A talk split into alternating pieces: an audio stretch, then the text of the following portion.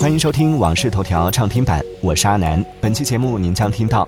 推特首次暂停搜索 Taylor Swift；泰国公布最受年轻人欢迎十大职业；乐客取消九点九元课引发质疑；小红书上线风险地点举报专线。接下来马上为您解锁更多新鲜事。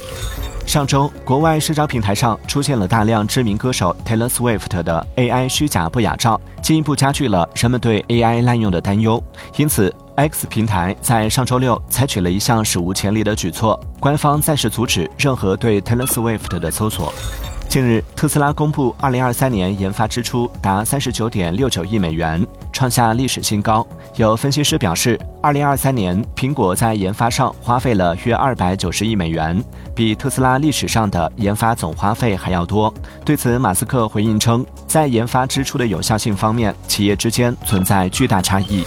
近日，科技记者马克·古尔曼表示，苹果内部将 iOS 十八视为有史以来最重要的更新。按照惯例，这项更新有望在六月举行的苹果开发者大会上公布，并在秋季正式推出。多种迹象表明，iOS 十八很可能会全面引入生成式 AI 技术，从而成为 iPhone 历代以来升级幅度最大的版本之一。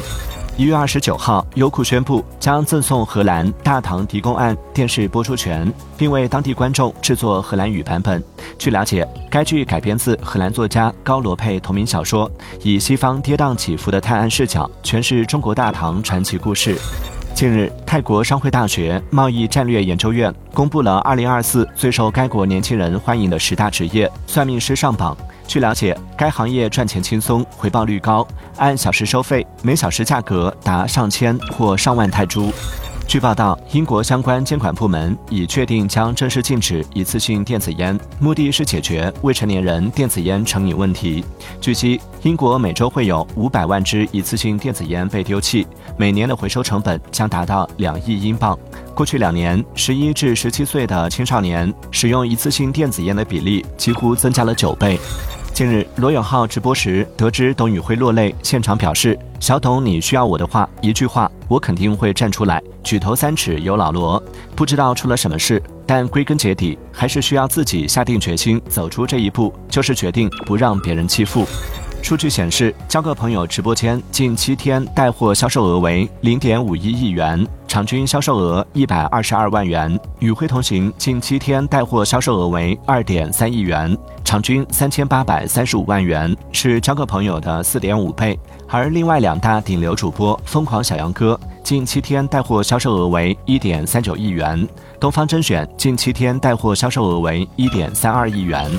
一月二十八号，福原爱开启首场直播带货。这场直播持续了近两个小时，共展示了二十四件商品。数据显示，福原爱直播带货首秀成交商品数为两千三百七十五件，成交金额为两万三千四百九十六元，平均单价不足一百元。峰值在线人数为一点九万，平均在线人数六千。近日，不少北京乐客运动的会员都收到了课程体系改革的消息，主要包括取消九点九元精品课，所有团操时间压缩到四十五分钟等。相关规定将在二月一号施行。此举却引发了会员和团课教练的信任危机。有会员质疑，九点九元精品课的取消将加速优质教练的流失，而团课教练则认为乐客此举是在卸磨杀驴。许多车主应该都听过燃油宝。在某电商平台上，燃油宝价格差异大，名称五花八门，月销超一千单的非常普遍。日前，市场监管总局抽查发现，燃油宝质量不合格率为百分之四十。据悉，燃油宝技术含量高，但生产进入门槛低，选购燃油宝应注意品牌和有效成分含量。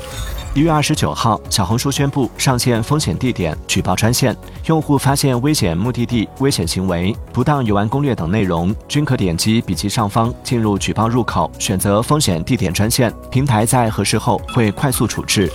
当地时间一月二十八号，两名女性在法国巴黎卢浮宫博物馆向蒙娜丽莎画作泼洒罐装汤料，以表达对法国农业政策的不满。为防止破坏行为。目前，蒙娜丽莎画作被保护在钢化玻璃罩内展出，该行为并未对画作本身造成损坏。